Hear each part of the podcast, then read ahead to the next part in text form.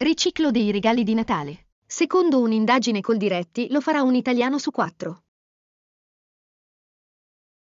Novara, contributi a fondo perduto per modernizzare le attività commerciali. Bando del comune. C'è tempo sino al 15 marzo 2024.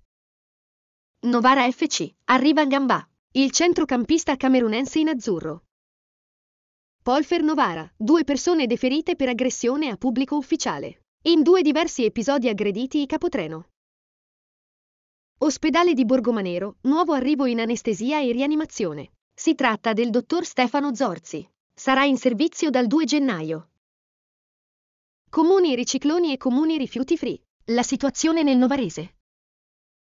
Castelletto Ticino. Successo per Riviviamo Betlemme. La rievocazione della Natività è stata riproposta dopo tre anni di stop.